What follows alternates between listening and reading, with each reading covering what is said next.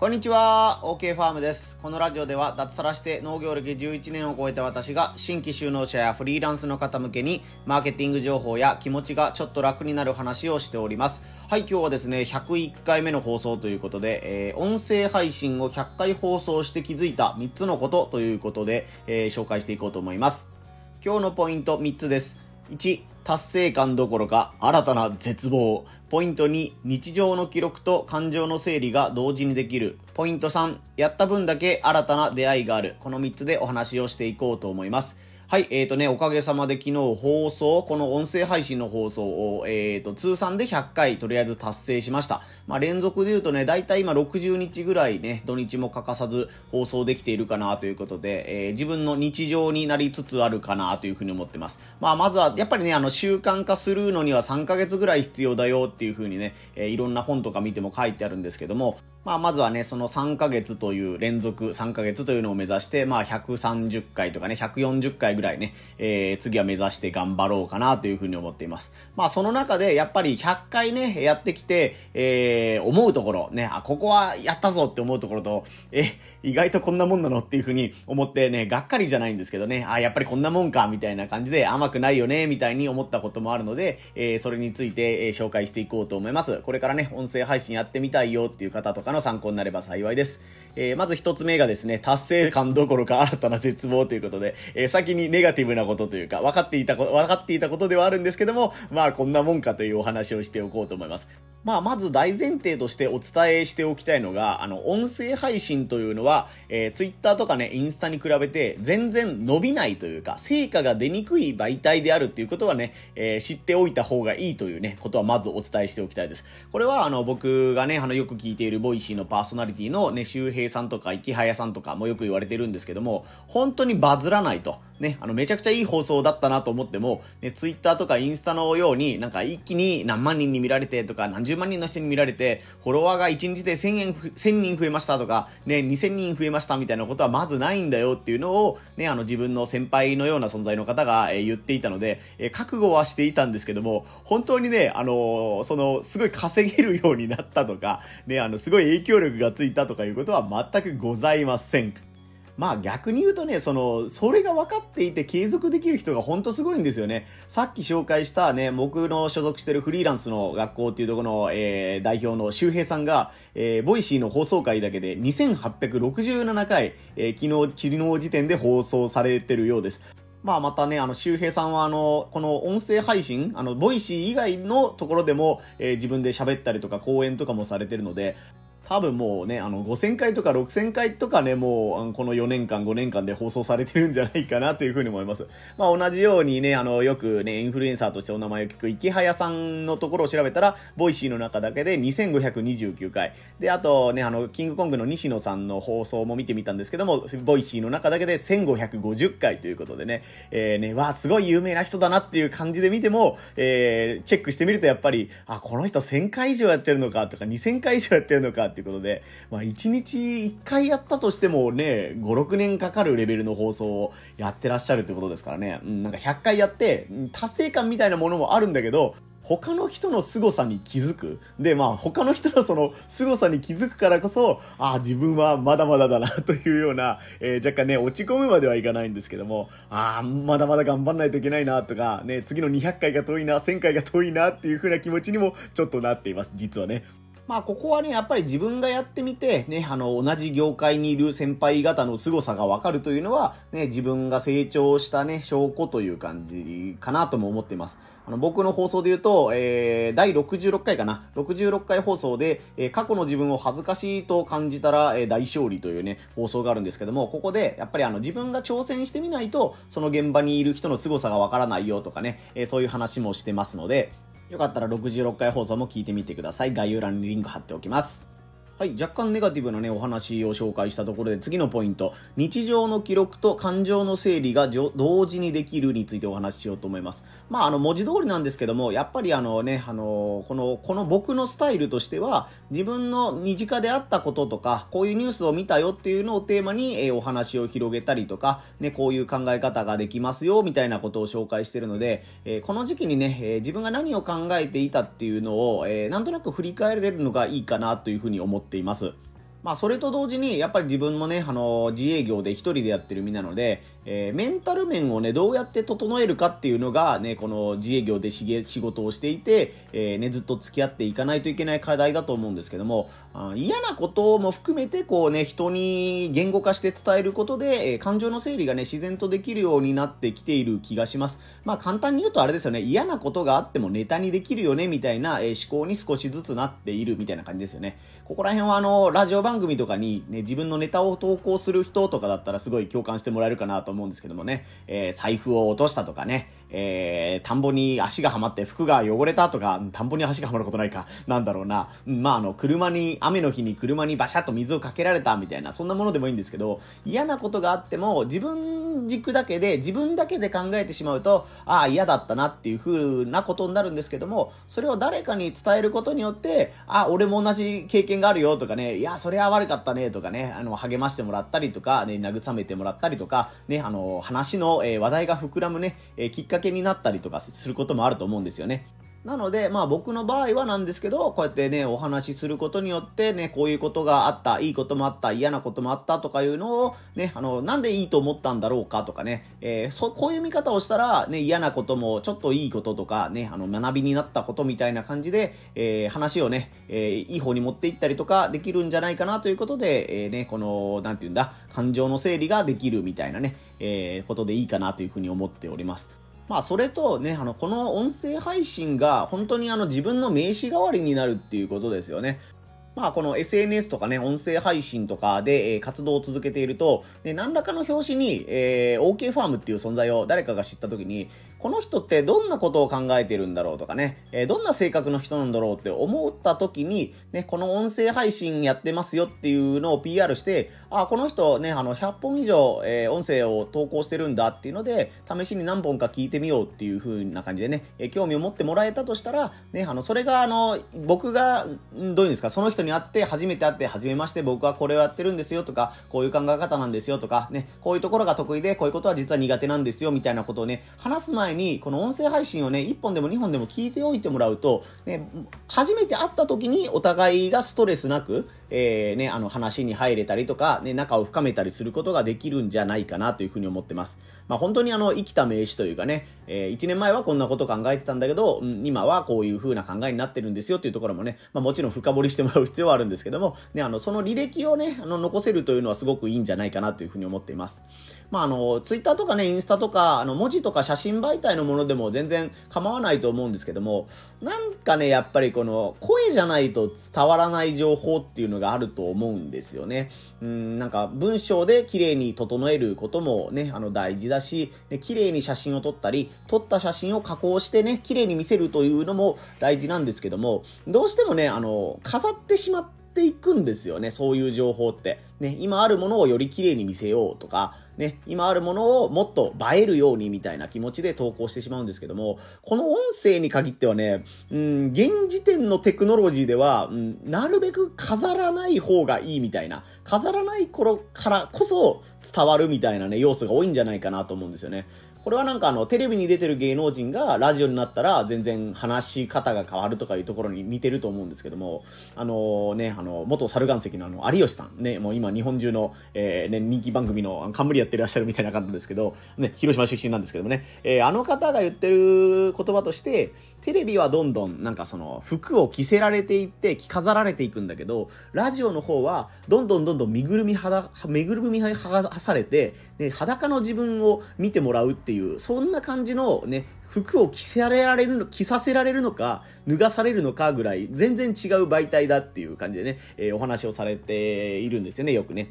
そんな感じでやっぱりね、あの文章とかね、写真では伝わらない良さみたいなもんね、音声だからこそね、相手に伝わるみたいな要素があるんじゃないかなと思います。ちょっと長くなっちゃったんですけども、これが2つ目、日常の記録と感情の整理が同時にできて、えー、助かるみたいなお話でした。そして3つ目ですね、やった分だけ新たな出会いがあるとか、えー、ね、関係が深くなるみたいなお話ですね。まあこれはまあ別に音声に限ったことではないかなと思うんですけども、えー、やっぱり音声配信をね、あの100回続けたからこそね、出会えた人とか、ね、あの、今までそこまで気にかけてなかったんだけども、OFK ファームのことを応援したくなったよ、みたいな風に言ってくださる方が実際いるし、それのおかげで取引先がね、実際に増えたりとかね、交流が増えたりっていうことがあるので、これは本当に、うん、やっただけの価値があったなという風に思っています。まあ最近で言うとね、あのね、若さんっていう僕まだ会ったこともないし、出会ってね、1ヶ月ぐらいのもんなんですけど、単にね、そのジョジョの奇妙な冒険っていう、えー、漫画が、共通の漫画が好きっていうことで、たまたま若さんが、えー、ね、何、どっかで流れてきた、えー、OK ファームの放送をたまたま聞いたら、えー、コメントをくださって、僕が若さんのプロフィールのページを見たら、あ、この人ジョジョ絶対好きだなっていうのが分かったんで、僕もジョジョが好きですよっていうね、こう、声でアンサーしたら、ね、あの、ツイッターでも絡むよようになり、ね、今度よかったら、えー、音声配信でコラボしませんかっていうお話をしてるところなんですけども、やっぱりね、なんとなく世代がちょっと近いよとかね、共通の趣味があるよとかね、えー、この漫画だったらこのキャラクターが好きだよね、みたいなお話を軸にすれば、なんかね、あのー、絶対出会わなかった、え、人と出会えることができたっていうね、例が最近だったらその若さんっていう人がね、僕の中ではすごい印象に残っているというか、絶対この人と飲んだら楽しいよねっていう予感が、うん、すでにしております。なので若さん、あの、冗談抜きで、あの、音声配信、あの、ご都合のいい時に、あの、収録でもライブでもいいので、えー、できたらなと思ってますので、よろしくお願いします。こんなところでオファーをしてすいません。聞いてたらよろしくお願いします。で、まあ、あと別のケースで言ったら、まあそうですよね。お仕事をしてる中で、ね、たまたま知り合ったね、えっ、ー、と、名前出して大丈夫かな浜ですさんっていう方で言うと、ね、あの、ツイッターでもともと、えー、交互でフォローしてて、広島のね、ラジオ番組が、えー、二人とも好きな、僕も浜田さんも好きなね、午前様様っていうね、えー、広島の有名なラジオ番組がお互い好きだったんですけども、それがね、あのー、この番組面白いよねって繋がってた中なんですけども、とある時にね、その浜田さんが、まあ自分の関係のあるね、あの、職場にお菓子を置けそうだから、よかったら一緒にやってみますかっていうお話を突然いただきまして、僕としてはね、あの、ラジオ仲間、あの、ラジオリスナー仲間みたいなつもりで接してたんですけども、やっぱりこのね、音声を聞いたりとか、SNS 投稿を見たりして、ね、あの、ちょっと協力できないかなっていうふうに思ってくださったようなので、うん、やっぱりこのね、あの、自分から情報発信をしているところ、していることで、ね、あの、ど、どこでどうご縁が繋がるかわからないみたいな感じですよね。もう浜デスさんの件に至っては、僕はその浜デスさんの関係の会社に一回も行ってないんですよ。浜デスさんが、あ、僕の方であの、まとめときますんで、見積もりだけ送ってくださいみたいな感じで言ったら、ね、僕、ごぼうのお菓子を作ってるんですけども、あとサンプルお願いしますみたいな感じで言ったら、ね、ごぼうのお菓子を送って、ね、見積もり書を送ったら、あと上司に話通し通しときますんで、って言って、1、2週間だったら、あ、OK です、送ってくださいみたいな感じでこう、話がまとまってったので、僕その、担当者さんと本当に名刺交換もしてなければ、その会社に電話もかけてないので、こんなことってあっていいのかみたいな感じで思ったんですけども、まあこれはね、あの、それこそ音声配信とか SNS 頑張ってたからからこそね、得れたことじゃないかなという、そういう体験じゃないかなというふうに思っています。まあ別のケースで言えばやっぱりあの、一つ前のね、100回目の放送でも、えー、取り上げさせてもらったんですけども、大学時代の友人も 聞いてくれてるということで、しかもその、大学時代の友人の上司も一緒になって聞いてくれて、そのね、休憩時間に、あいつの音声配信今日こうだったろうみたいなことを、えー、ね、あの、ネタにタバコ休憩をしているみたいな話も聞いたことがあるので、マジでかみたいな、そんなことがあるのかっていうので、自分自身ちょっとね、えー、こんなことになるとは思ってませんでしたみたいな、農家向けとかね、フリーランス向けに情報発信してるのに、サラリーマンの友人とその上司が聞いてるとか、こんなことがあるのかみたいな風に思ってるので、ね、あの、もしあなたも音声配信されているとか、今後やりたいっていうのであれば、本当にあの、どこからどう不思議なご縁がやってくるかわからないということで、まあ中にはね、あ、なんか嫌なことがあったなというか、その、発信してから、から発信してたからこそ、なんか、あ、ちょっと嫌な思いしちゃったなみたいなこともあるかなとは思うんですけども、それ以上にね、やっぱりあの、新しい出会いがあって、ね、自分では、え考えつかま、つかなかったようなアイデアが出たりとかいうこともあったりするので、うん、ここはもう本当情報発信の魅力というかね、面白いところだなと思いますので、えー、ポイント3つ目、やった分だけね、新たな出会いがあるとかね、関係が深くなるということで紹介させてもらいました。まあやっぱりね、あの、文章の方が得意だよとかね、写真を撮る方が得意なので喋るのは苦手なんですとかいう方もいらっしゃると思うので、そういった方はね、あの、インスタとかね、あの、ブログとかツイッターとか、得意な分野でね、えー、勝負していけばいいと思うんですけども、うん、なんかこのバズりにくいし、えー、なんて言うんだ、伸びにくい、フォロワーが増えにくいとかいう、ネガティブな、えー、側面が目立つこの音声配信なんですけども、やっぱりこの、誰かの日常になりやすいという要素はあるのかなというふうに思ってます。さっき紹介したあの、浜ですさんという方もね、あの、昨日100回目のコメント、100回目の放送にコメントくださったんですけど、ね、あの、仕事帰りにいつも聞いてるんですよっていうふうなコメントをくださって、あ、なんかとりあえず浜ですさんの帰宅途中のね、あの、日常に溶け込めているんだなというふうに思ってるので、あ、絶対ね、あの、毎日夕方までに、えー、なるべく投稿しないといけないなっていうふうな、えー、励みにもなりましたし、ね、こういうことを続けていくうちに、ね、あの、バズりはしないんだけども、一人一人が OK ファームのことを思い出してくれる回数が増えるんじゃないかなというね、ようなことは確信しているので、まあ、まずはね、60点ぐらいでいいから、えー、放送を、えー、継続していくっていうことを軸にしながら、ああ、勉強になったわとかね、ああ、ちょっと落ち込んでたんだけど元気になったわっていう放送がね、少しずつでもできるようにしていけたらなと思っています。ということで今回は音声配信を100回放送して気づいた3つのことということで紹介させてもらいました。えっ、ー、とね、ここから雑談と宣伝です。まあこんな感じで、えっ、ー、と、農家向けとかフリーランスの方向けに、えー、情報発信、えー、音声配信等でしてますので、えー、フォローとかね、コメント、えー、いいねとかもよろしくお願いいたします。で、まあ、昨日のね、あのー、放送回100回目、えー、自分の仕事観とか人生観みたいなのに 語ってみたっていうのを自分でも、えー、何回か聞き直してみたんですけども、うん、改めて自分語りがすごいなというか、えー、本当にあの、自己満足の極みみたいな放送になってるなっていうふうに思いました。まあ、大学時代のうちも多分聞いてくれてると思うんですけどもね、あの、反論の余地がないというか、えー、一方的に、え、聞かざるを得ないという状況でね、こっちが言いたい放題言わせてもらったので、うん、若干イラッとしてるかなというふうに思ったりとか、で、なんて言うんだろう、うん、まあなんか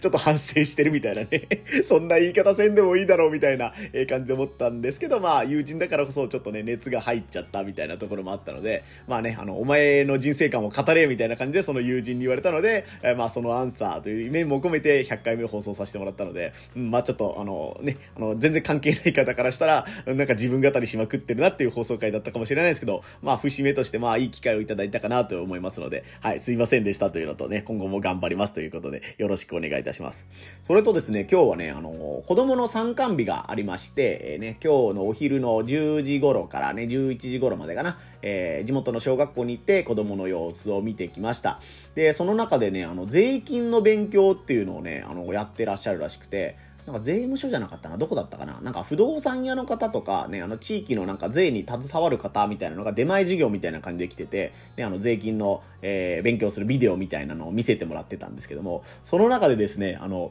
1億円の見本札、見本の紙あの見本のお札を持たせてもらうっていうことがあって、えっ、ー、と、100万円の束が100個違う、1万円札が1万枚あるみたいなのを、なんかあの、サランラップみたいなのでぐるぐるぐるっと巻いてあって、えー、これがあの、1億円のサイズですみたいなのが、あの、アタッシュケースみたいなのからガコッと出てきて、えー、それをね、保護者の方もどうぞみたいな感じで持たせてもらったんですけども、重さが1億円、1億円だと重さが10キロになるそうです。はい。今日の僕のツイッターに載せてますんで、えー、よかったらね、あの概要欄かどこかからあのツイッターの鳥のマークがあると思うので、そこを押してもらったらね、僕のツイッターに飛べると思うので、えー、僕が1億円ぐらいのお金の量を持っているの写真をぜひ 見てみてください。ずっしりと重い重さで、ね、あの、あ、これぐらいのお金が扱える男になりたいとね、ちょっと思ったところですね。もう、カイジとかね、あの漫画の、ギャンブル漫画のね、カイジとかね、ライアーゲームとかいろいろありますけど、うわ、こんなお金を目の前にしてね、これが増えるかもしれないとか、減るかもしれないとかね、そういう心理状況の中で、えー、あいつらは勝負してるのかっていう風にね、まあもちろん漫画なんですけど、思ったらね、なんか、うわ、すごいなーっていう風にね、思ったりしましたね。